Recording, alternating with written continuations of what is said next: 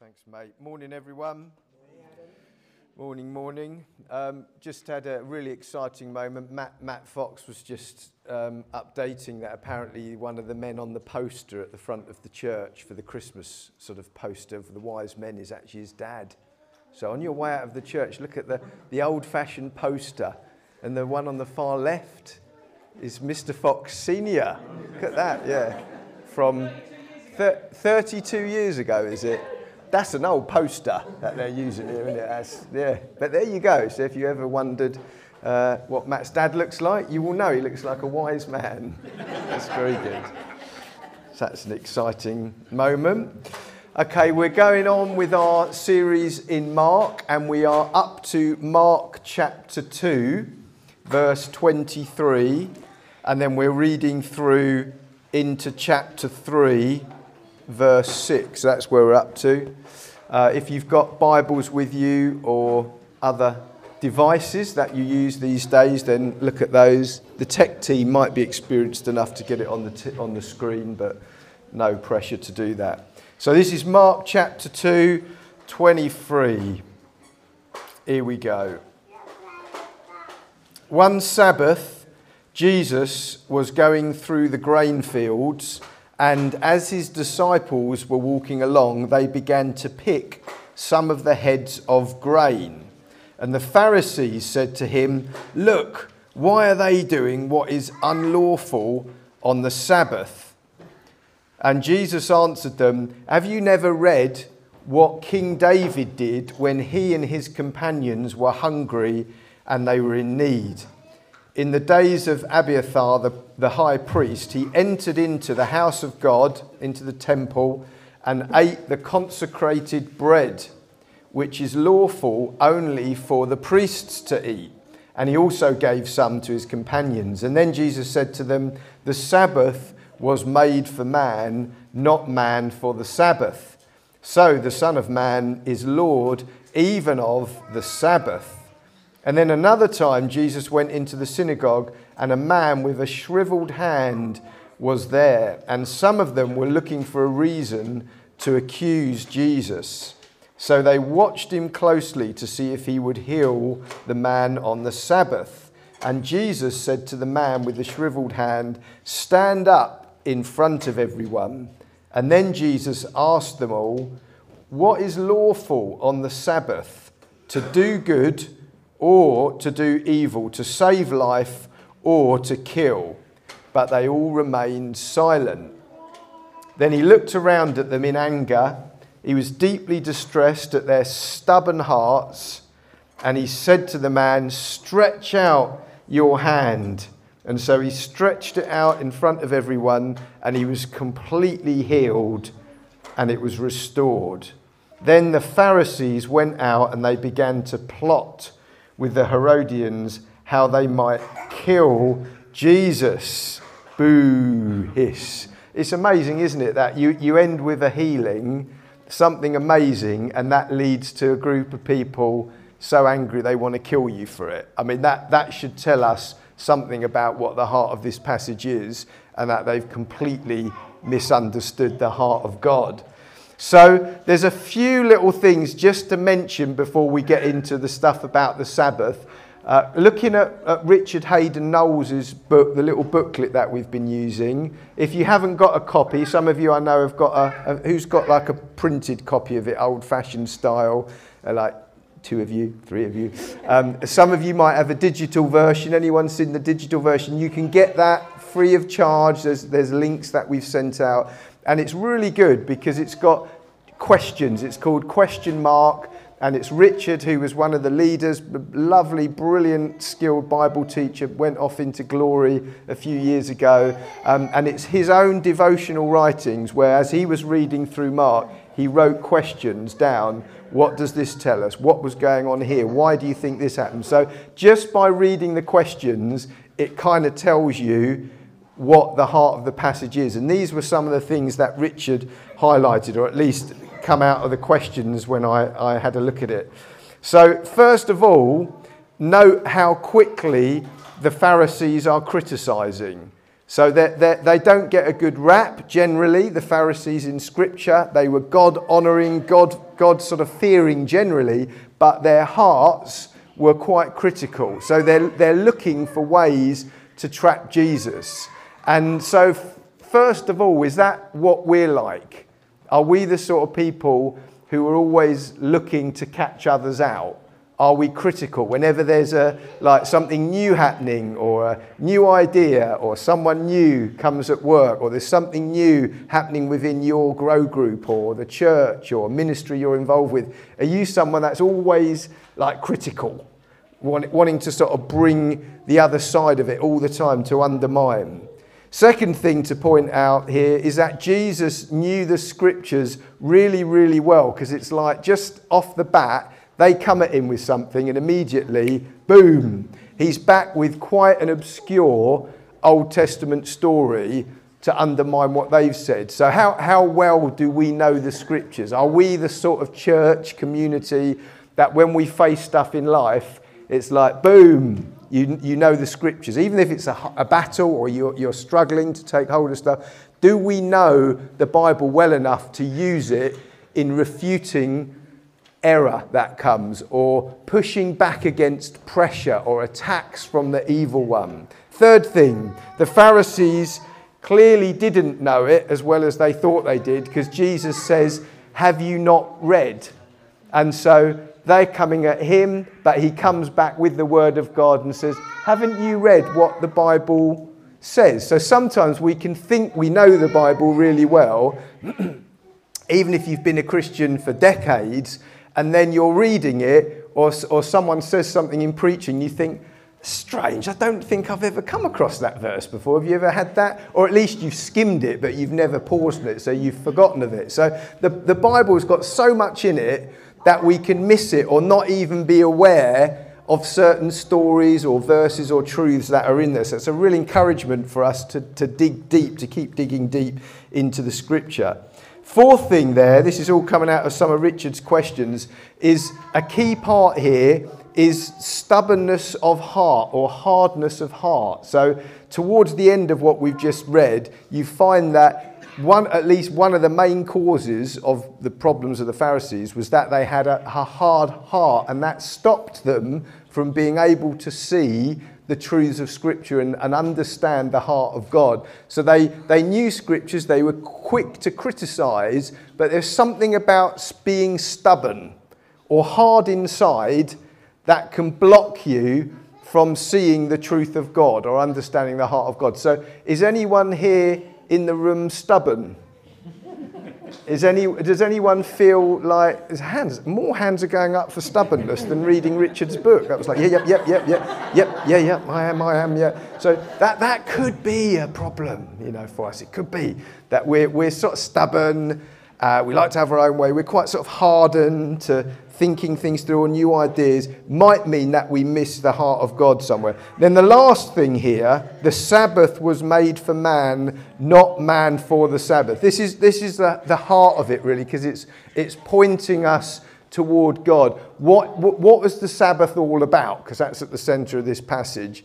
And Jesus is revealed as being the Lord of the Sabbath. So, what is the Sabbath all about? And so, the, the disciples were getting picked on, if you like, because they were, in this bit that we've read, taking grains of corn. I mean, it doesn't sound that big, does it? And we've all done it maybe when we've been out for a walk in a field. Have you ever done that in the country where you just grab a bit of a stalk and you sort of put it in your mouth like a farmer?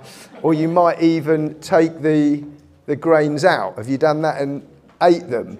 That's what we're talking about here. So, because they did that, now criticism is coming that what they are doing on the holy day, the, the Sabbath, the Shabbat, is, is equivalent to like work.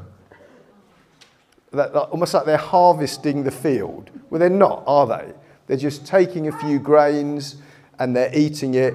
They're getting criticized and so they're, they're, coming, they're coming like the Pharisees from a place of thinking they understand Scripture and the heart of God, and they're wanting to do what's right. So they should get a pat on the back for that. They're wanting to stick to the law, which clearly says that they sh- there shouldn't be any work being done on the Sabbath. This was a serious matter, and we'll get into a couple of scriptures in a minute. But there is another scripture that, that says, well, it's not, it's not quite that clear cut. Yet, of course, doing work, harvesting, no, no, no, no, that shouldn't be happening on the Sabbath. But there's another verse in Deuteronomy 23, 24 to 25. I'll read it to you if you don't get there quick enough. Deuteronomy 23, verse 24. If you enter, this is in, in the laws, if you enter your neighbour's vineyard, you are allowed to eat all the grapes you want, but you mustn't put any in a basket. So it's saying you can have some grapes if you're hungry or, or for, if you're poor, but there's a difference between going in with a rucksack and having food. So it's taking care of if you're hungry or if you're poor. Then it goes on to say, or if you enter your neighbour's grain field, then you are allowed to pick the kernels with your hands, but you must not put a sickle to the standing grain. In other words, you can't cut it down, but you can pull it up with your hands. so in there, we, you get like a little hint of God's heart. So it's like, yes, there are laws, and we'll look at some of them about Sabbath and why they're in place. And it's really important. But it's not like it's closed and so tight that when someone's hungry or if somebody's poor, there isn't a bit of a provision for them. So it's like God saying, No, no, I'm providing for the poor, but don't take liberties. There's a difference between you need to work and take responsible for yourself, and you're just taking advantage, going into other people's properties with baskets and knives and cutting down. It's like, no, no, no, no, no, you can't do that. But if you're hungry and there's a need, you can do it. So there's provision there. So perhaps they weren't thinking of that verse or they'd added to their own interpretation, the Pharisees, like their own version of what work is and isn't. So it's like they've added other lines on. And clearly, Jesus and the disciples are trampling on their interpretation of what is and isn't allowed. So let's look at the Sabbath and why this was so important to them. Because if Jesus is the Lord of the Sabbath, and there's, there's amazing things that we can learn from that reality, then what are they and what does it mean for us today? So we're going to look at the Sabbath. So this is a single day, a Sabbath day. We're then going to look at a Sabbath year, because there was a year where it was Sabbath every seven years. And then we're going to look at a super Sabbath, which was every 50 years, which was called the Jubilee. And all of them are connected, and all of them point us toward Jesus because he's the Lord of everything that Sabbath relates to. So, number one, Sabbath day. So, we first come across the Sabbath or, or rest where? Where in the Bible does it first come up?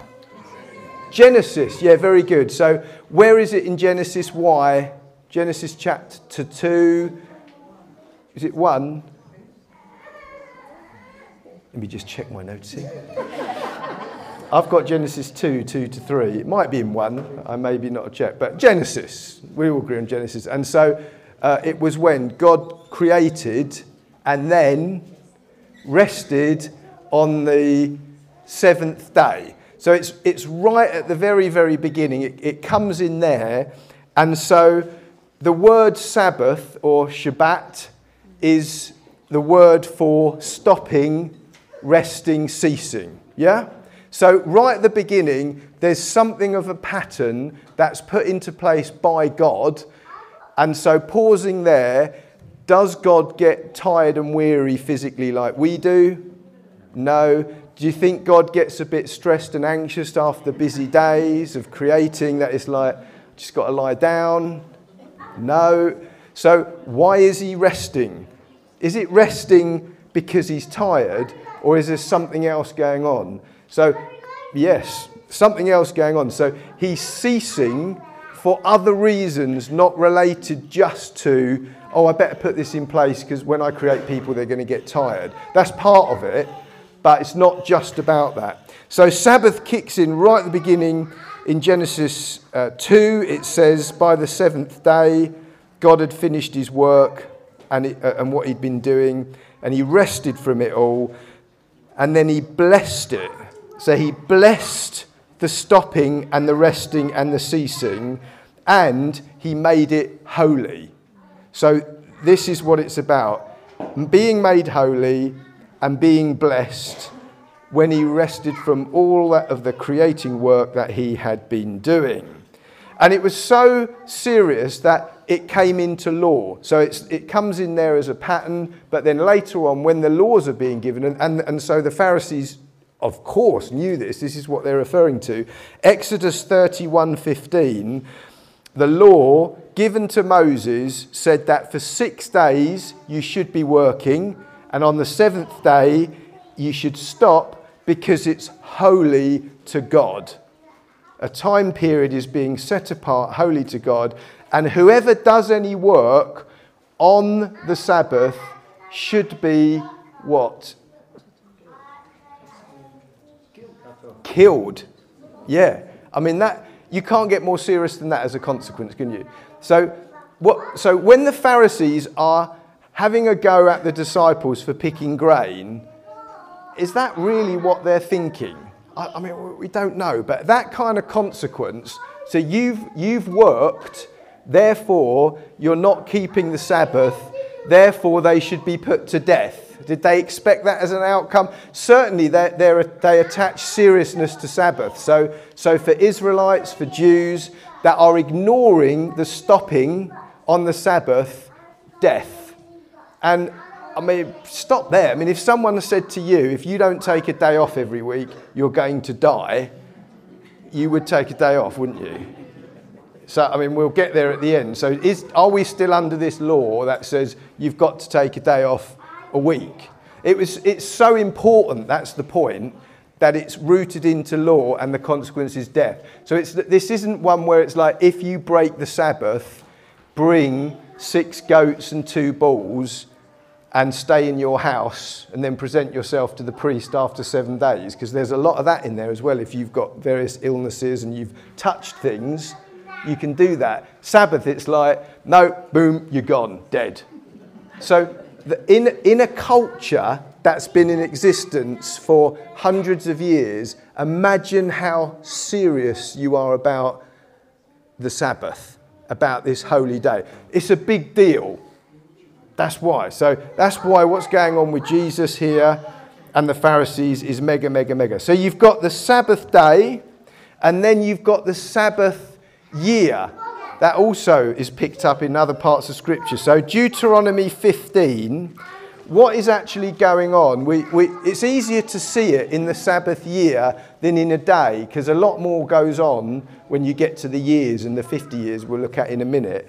But it's like the seeds of it are, should be happening in the Sabbath, in the single day as well. So, the sabbatical year you can read about it in Deuteronomy 15. We won't read it all through, but it basically says that every seven years is to be a special year that is holy and set apart. And what goes on in that chapter, you can read it, is the land is resting, not just the people, so it's not just people not doing work. The land is rested, you're not allowed to sow you're not allowed to prune, you're not allowed to reap using tools and s- sort of sell stuff on. And so the land is, is left to rest, and then you can only eat stuff that's just growing that you pull up for your own family. So it's not like you're starving, but you're not allowed to do any serious harvesting of the land. Also, on the sabbatical year, the, sab- the Sabbath year, is, is this principle of of resolving debts and loans.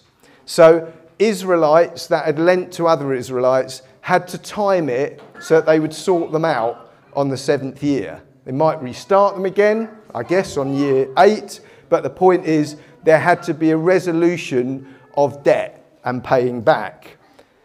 Slaves were set free. This is Israelite slaves specifically. You can read about that in verse 12, Deuteronomy uh, 15. And so they could, they could choose to stay. So if, if you were happy in a household you were working for, because often it was, it was a kind of work arrangement where you were given over to that family, you could say, no, no, I want to stay, and there'd be a mark made in your ear with a bit of wood, like be hammered through to say, no, no, I want to be part of this household. But basically, you, you should have the option to go on year seven so that Israelites aren't enslaving Israelites. So this is all about freedom and, and, and rest and having choice and not having others that are permanently set over you. Here's a verse from 2 Chronicles 36 20 to 21 that shows you how perhaps Israel didn't stick to these Sabbath years very well. And it was one of the things that was mentioned as to why they were punished and disciplined by other nations like Babylon. So here we are, 2, 2 Chronicles 36, verse 20 says that God carried them into exile in Babylon, the remnant who escaped from the sword, and they became uh, servants to him. Um, sorry, this is the uh, Babylonian ruler, became servants to him and his successors until the kingdom of Persia came to power. And then there's a really interesting phrase that's used there, and it says, The land, this is the land of Israel, enjoyed its Sabbath rests all the time of its desolation, it rested until the 70 years were completed in fulfillment of the word spoken by Jeremiah. So the, the imagery there is that Israel has been disobedient in all, kind, all kinds of ways, including their treatment of one another, and they're sticking to Sabbaths and, and uh, Sabbath years and so on. And, and the imagery that's used there is that you're, you're going to be disciplined, punished, as we, we both agreed would happen. And the phrase that God chose to use is the land will catch up on all the Sabbaths. The land will rest and will go through these cycles of holiness. And when that's completed, then there'll be some restoration. So this is a, this is a big deal. They dishonoured, they disobeyed God in lots of ways, but they'd certainly trampled on this Sabbath year in different ways and what, what the heart of it was. So, so we've looked at the Sabbath day, we've looked at the Sabbath year, and then there's this mega, mega important chunk of scripture in Leviticus 25 where it talks about the Jubilee year. And so this was the, the 50 year. Uh, some debate over whether it's year 49 or year 50 and whether it was like one year, two year, three years. But this, this, was, this was a really like chunky period in their history. And so this is everything that we've said already. We, we pour into this Jubilee year. They're resting the land, they're resolving debts and so on, working out their debts like a lease or a mortgage and so by the time you've hit this period, stuff should be, have been paid back. So it's not that debts were cancelled, because sometimes people use that phrase. It's not like cancel as in, don't worry, I'll let you off it. It's more like the arrangement between you was more like a lease or a mortgage. So you've got to work with your brothers and sisters to find responsible ways to lend one another money and to make sure you can pay it back, take responsibility for it within this given period of time. So you've got, you need to sort this out within this seven year period. If things are restarted, this is a, another marker. You need to work towards this point. Uh, Deuteronomy 15, verse 7 If among you one of your brothers should become poor in any of your towns within your land that God is giving you, you shall not, bur- you shall not harden your heart or shut your hand against your poor brother. So the, the idea was, was within the, the community, and these are lessons for the church, obviously, was that there was a desire to help one another.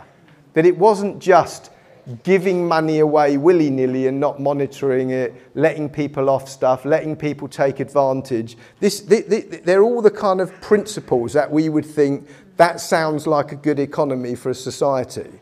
God was establishing them. Is how you can take care of one another, make sure people don't get in unmanageable debt, and then making sure that you are not over the not just seven years, but over the decades, up to 50 years, that you're not creating an institution of enslaving one another. So slaves could then return home. We're talking specifically Israelite slaves here. It was different from people that were coming from other land. But amongst the Israelites, it was time to go home. Land was also returned to tribes and clans, so this was new for the year of Jubilee. Land and property had to be kept within the, the clan or tribe, within the allocation that God had given. So if you were apportioning off a bit of your land or you were allowing someone else to use it, it, it, was in order that as the generations go on, you don't have a kind of uncontrolled capitalism where three people end up basically owning all the land. So the idea was at that point, it's all reset, goes back. People can go home, people can make claims on their original land that was allocated to them. So this is amazing when you think about the heart of God. So, what is Sabbath? It's all this stuff. Sabbath is about people sharing and looking after one another, people having and taking responsibility for what God has given to them and not allowing greed to get out of control. And so on on the, uh, the Jubilee year, it started on the, on the Day of Atonement. And so the Day of Atonement was the, the festival where the, the ram's horn was blown. It was signified by the blowing of the ram's horn. And this was all about resetting and cleansing and purifying and celebrating the, the arrival of God, God's involvement and intervention in providing uh, purity and sacrifice for his people in terms of the sacrificial system. This was the, the moment where they would take hold of what God has done for them, receive his cleansing, his forgiveness, and celebrate the victory of God. So it, it's announced. So part of that is all this resetting of the economy in all these detailed ways. So when, when Israel were in slavery and they, they left and they were being pursued by the Egyptians and then they were wandering around, weren't they, in the desert, and they were given the law. At that point, when all these laws were starting to be unfolded, just imagine they didn't, they didn't have the land, they didn't have the kind of debts. There might have been a few loans going on, but there wasn't like a whole economy built, built around debt. They didn't have, they weren't enslaving one another at that point. So they were like, a, they were a free people. And, and God had chosen them and said, I will take you and put you in this land, but remember that the land is mine, it's God's. So it's not your land, it's not your money, these aren't your people. You are all brothers and sisters. You are stewards, you are tenants of what I'm bringing you into. And so, therefore, you do it the way I tell you to do it. Otherwise, you're dishonoring me. The amazing thing is that when you look through Scripture, and numbers of the, the, the, commentators point this out, there's not that much evidence that they even practice Jubilee specifically. So if go away and research it, but you'll find that you can't find lots of examples. It wasn't a common practice. So one big line of thinking is that they really dropped the ball on this. It's, I mean, you can imagine this is hard to do, isn't it? So imagine how hard we find it to take a day off or at least stop working for a few hours or however you arrange to have a rest. You know what it's like? You're like, oh, got to keep going, keep going. Imagine having to stop for a year.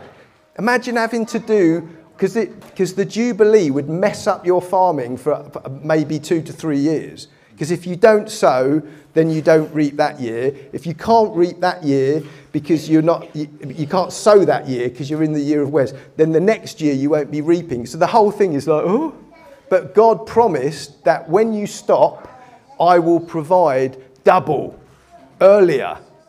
So when, when, you, when you say you'll have enough to last you through. So it's a step of faith that they had to take. So this is Sabbath, a kind of big picture of Sabbath.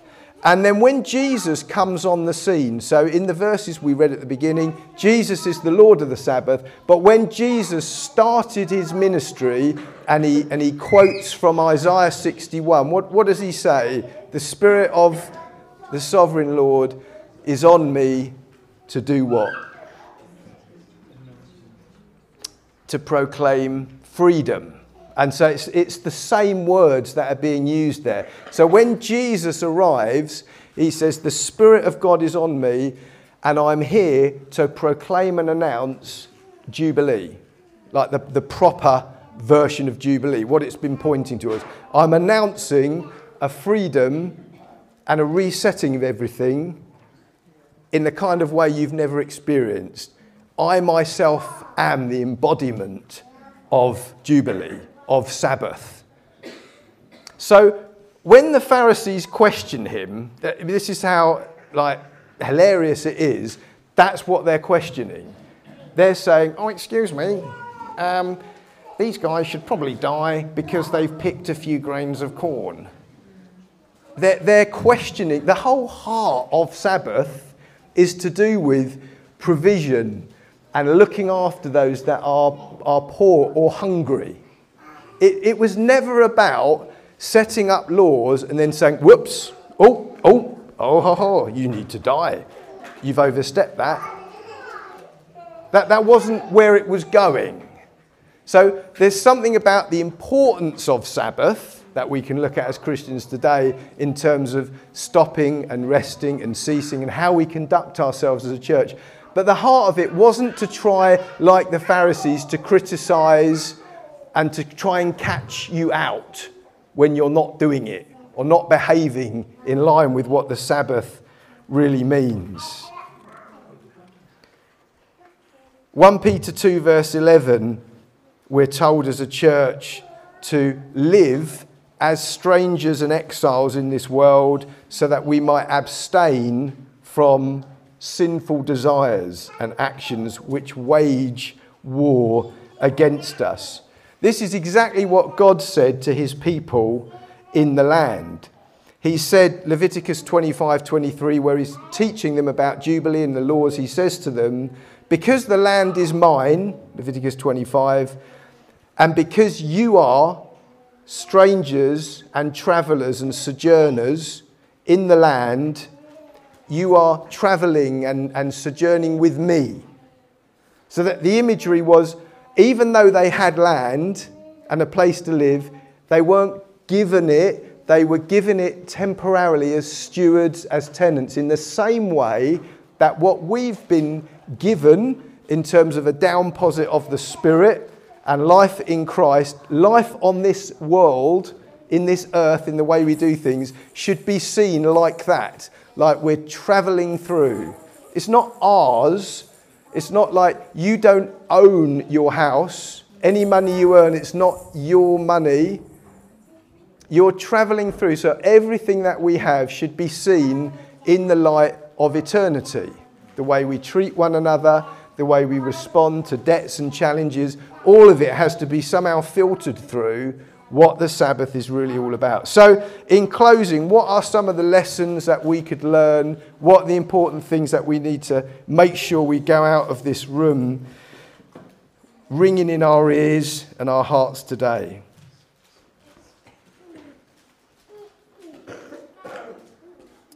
First of all, let's remember that if we've got hard hearts or stubborn hearts, which we all have, at different times in different ways, that, that, that's why we will struggle to enter into Sabbath, into rest. That's, that's why we will struggle to stop working and to cease.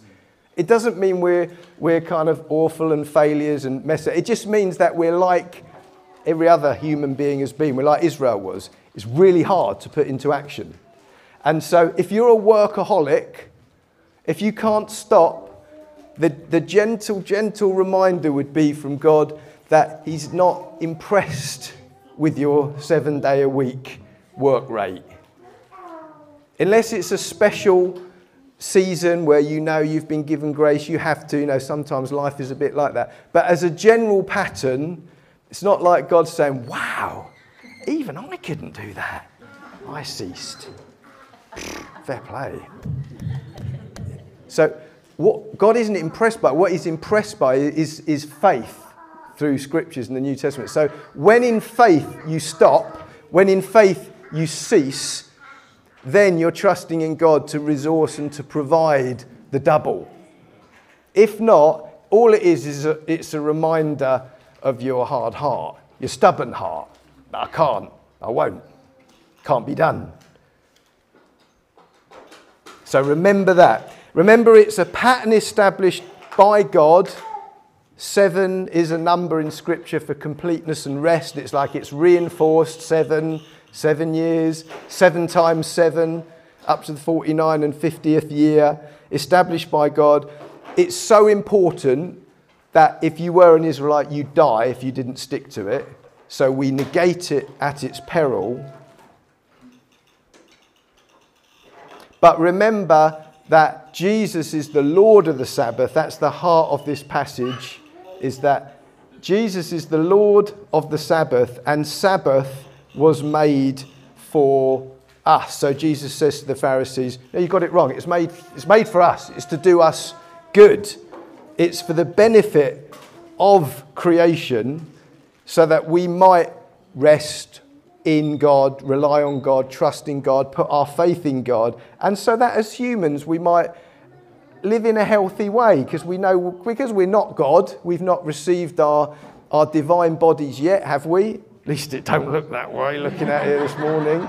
Then you can't you can't get away without the weariness that comes on or illnesses that will creep on and old, old age that creeps on. So we do have to rest and stop sometimes just from that point of view.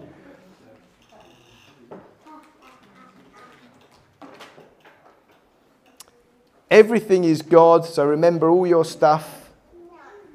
You're just a steward of it, a tenant in your house, all God's.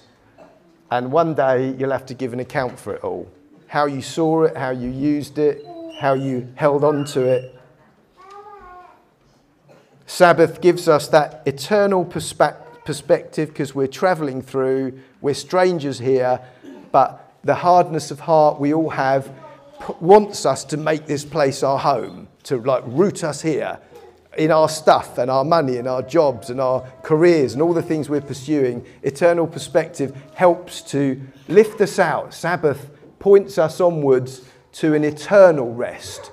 That's, so when you stop and rest, and for Israel, it's put, rest a day, rest every seven years every fortnight. It's like it was pointing towards something else they weren't quite aware of. We're, we're aware of it now. The eternal rest is coming, but we're supposed to enjoy it now. We're supposed to like slip in and out of it now, here in this current life. So, a question is Does your life exhibit patterns that point to otherworldly provision? So, when we're together as a community, does it feel like we're with people that it's like, wow, when, when I'm with that person, it feels like their life is pointing to the future. The way they live, the way they talk, the way they respond to, to uh, issues, the way they handle their money and their resources, it's like they're relying on something supernatural. They don't seem to get swamped and living, live in the economy of this world. Where do they get this power, this perspective from? So, what would need to change in your life in order for that to be the case? Sabbath teaches us about generosity and support of others, especially in the church family and our own family. It wasn't that God didn't care about the other nations, but there is a special command to us as a church that you take care of one another. So, yeah, absolutely love the world, but there's lots of scriptures that make it clear you've got to take care of one another and, of course, your own family in the midst of that. So, we should, we should share, we should give people money, we should be generous, we shouldn't lord it over people. There are all kinds of ways we work that out.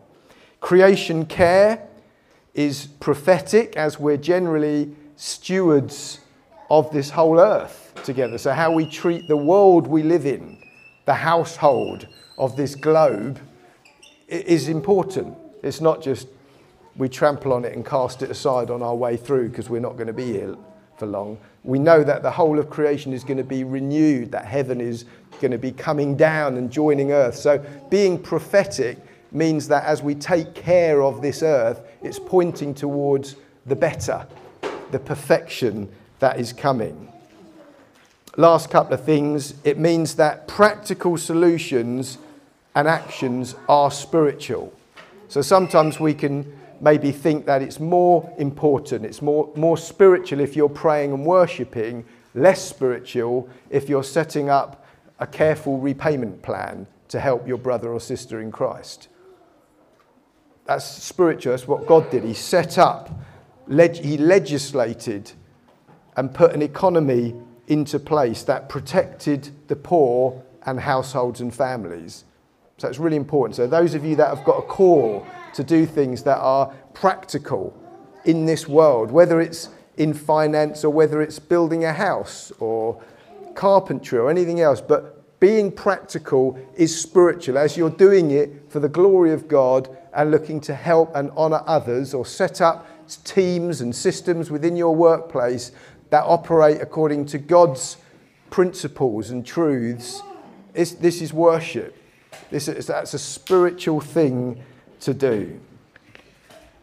Jubilee is empowering for us because it helps us to take responsibility, as we said earlier, for our needs to work, to pay back debts, alongside being generous. So it empowers the poor. That's why organisations like CAP, Christians Against Poverty, when they, they help us, help us as a church to help those that are in debt, it isn't just, we'll cancel your debt.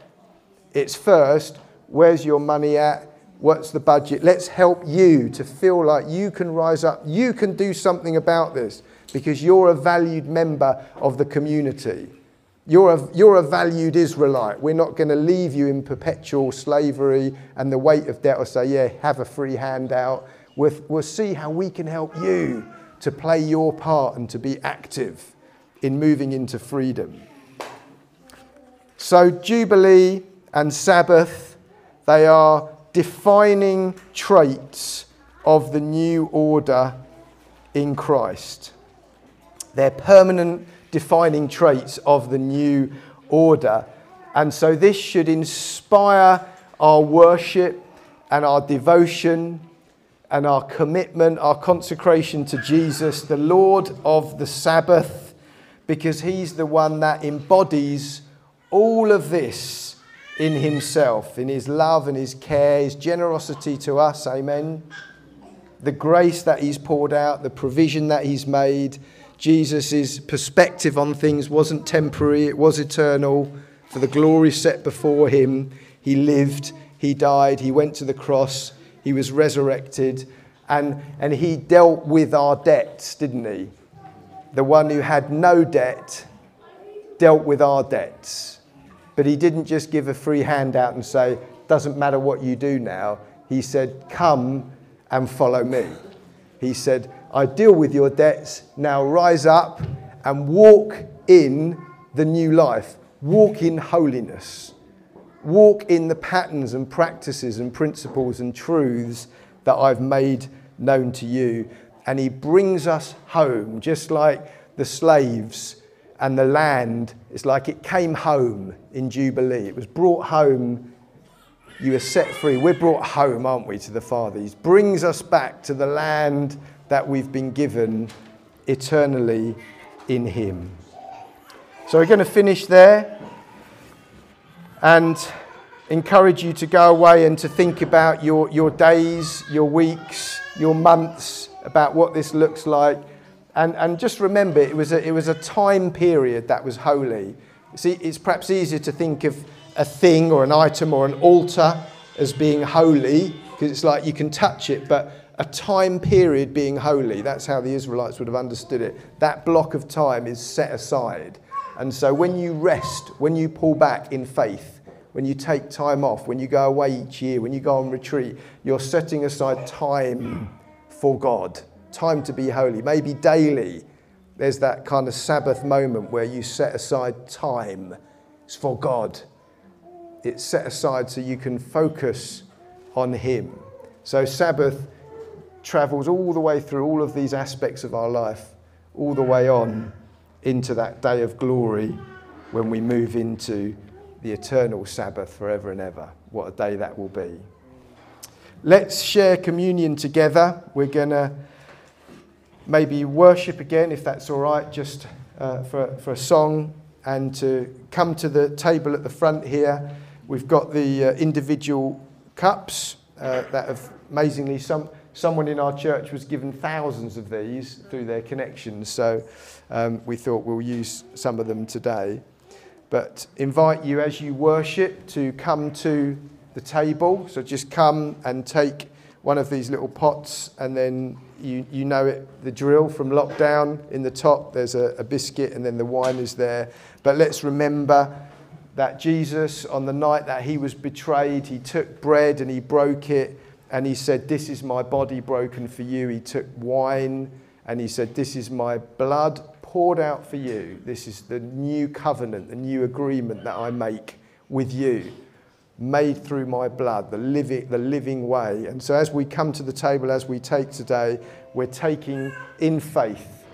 And this is one way in which we, we rely and, and, and take something of that Sabbath faith and trust that God said, Jesus said, you, you, you can't do it without me. I can do nothing without the Father. We can do nothing likewise without the love of God, the love of the Father, and His grace. And so, this is a way in which we rely and we depend and we receive. This is a, a time when we reset, if you like. Clear the decks of your heart, clear the decks of your conscience, sort out relationships with others that have gone astray, you come back and you receive fresh grace, fresh love, fresh provision. Lord, we thank you for your amazing love for us. Thank you for that, that Sabbath principle, that, that amazing truth and provision that you're the God who's made available to us, the Lord of the Sabbath. You've made amazing provision for us. We don't need to come wondering whether we're accepted, wondering how to get there. We, we, we get there through you, we come through you. So we receive your love again today. I pray for each one here, Lord, that we might know your cleansing, your forgiveness, that as your word says, that you are faithful and just to cleanse us and forgive us and make us righteous. May that be received May it be stood on, may it be taken hold of again today, I pray. Young and old, Lord, we, we want to know that grace.